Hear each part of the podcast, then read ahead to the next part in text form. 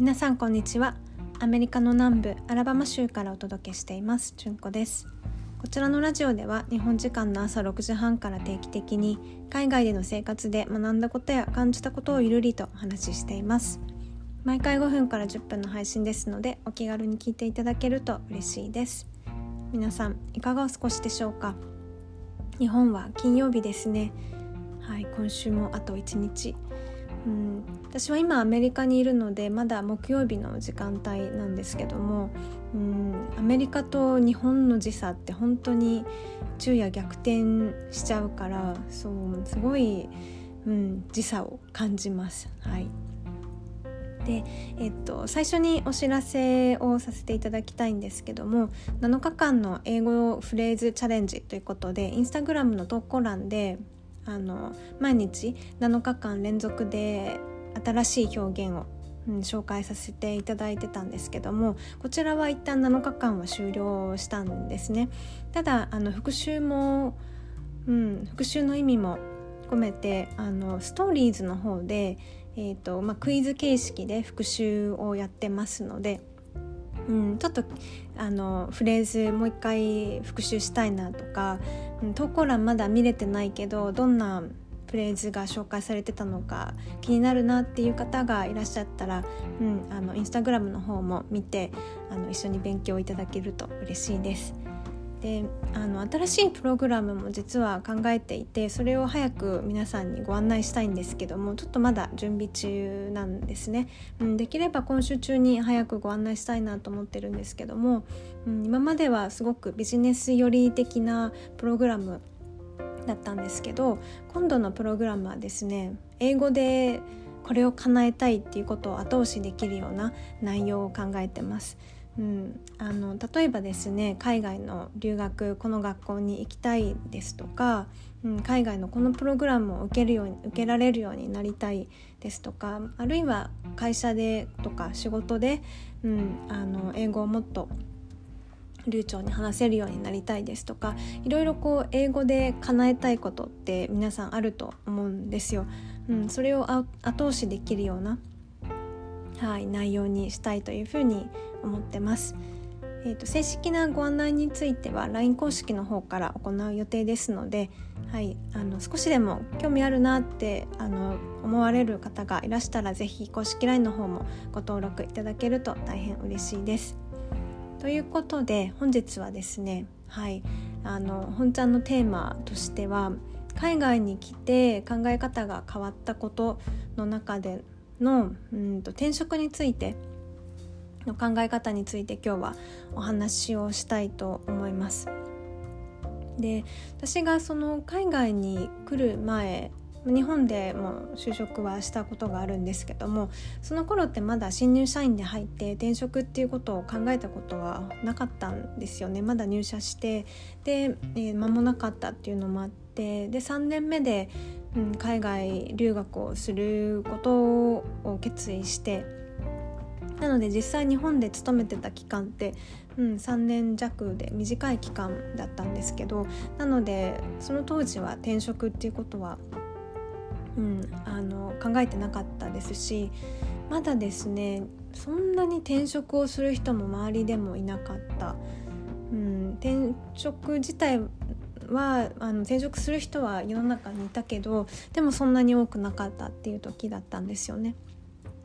で私はまあイギリスに留学をしてで現地で就職をしたんですけども、うん、最初に勤めた会社が英国法人なんですけど日本の、まあ、本社が本社というか、えっと、親会社が日本なので日系の会社でなので考え方も結構日本に近いところがあったんですよ。うん、あと駐在員さんも会社にいましたしなのでその当時はですねこう転職イコール特に日本人に対してはなんかこう会社を裏切るみたいな、うん、風潮が、まあ、少なからずあったんですよ。うん、でまあでもまあ私は結局転職をしたタイプなんですけど、うん、なんだろうずっと同じ会社にいてそうその会社が嫌だったから辞めるっていうよりも、うんまあ、永住権が取れたしなんか新しいことにちょっとチャレンジしてみたいなっていう冒険心の方が私は強かったんですね。で、まあ、何回かあの英国でも転職をしてそう転職をしてですねその違う会社を見るってすごい面白いなって思ったんですよ。うん、ある程度成熟している会社のやり方とかそこの会社で働いてる人とかとあとスタートアップの会社の雰囲気とかそこに勤めてる人の、うん、タイプとか全然違うのですっごい面白かったんですよね。うんまあ遊びじゃないんでね面白いっていうと語弊があるかもしれないんですけど、まあ、両あの何度か転職をしてどの仕事も、うん、いいところもあったし悪いところもあったしでもその、まあ、違いが見れるしそういった違いを見てきてるからそのいいとこ取りじゃないですけどその自分のやる仕事に対して、うんあのまあ、こういうふうにやったらいいんじゃないかとかなんかこうアイデアが出やすいんですよねいろんなやり方を見てきてるので。だからそういう意味でも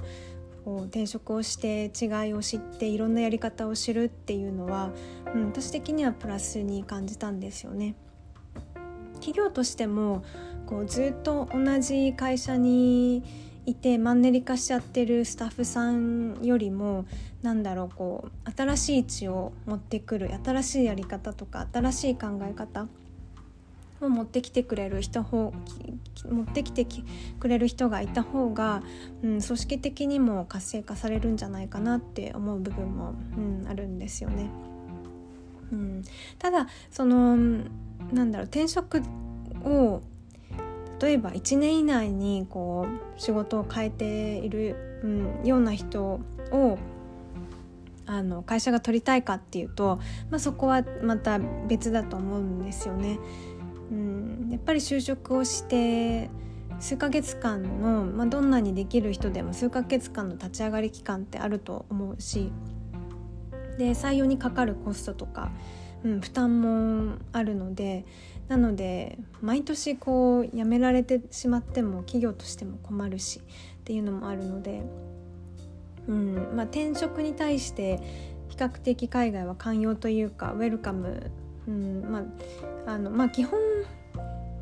まあ、そこの、まあ、空いてるポジションがあったらその仕事ができる人が雇われるっていう感じなので日本のようにあの一から新入社員からこう教えるっていうことが